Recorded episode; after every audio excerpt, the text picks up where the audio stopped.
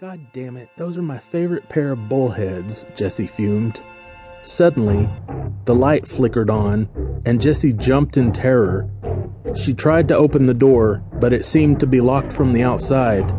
She jiggled it a few times, then shook it fiercely, banging on the door. Could somebody help me, please? Jessie yelped through the door. Michael was at the counter, paying for a hot dog and can of soda. He went to sit down at a table, unwrapped his lunch, and continued to observe the old man with suspicion as he steadily moved toward the bathroom. No one seemed to hear Jessie's cries. Jessie banged on the door savagely, shaking the handle.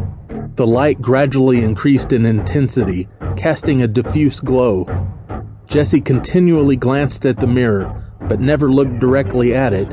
The glass had begun to turn pitch black, black as a black hole.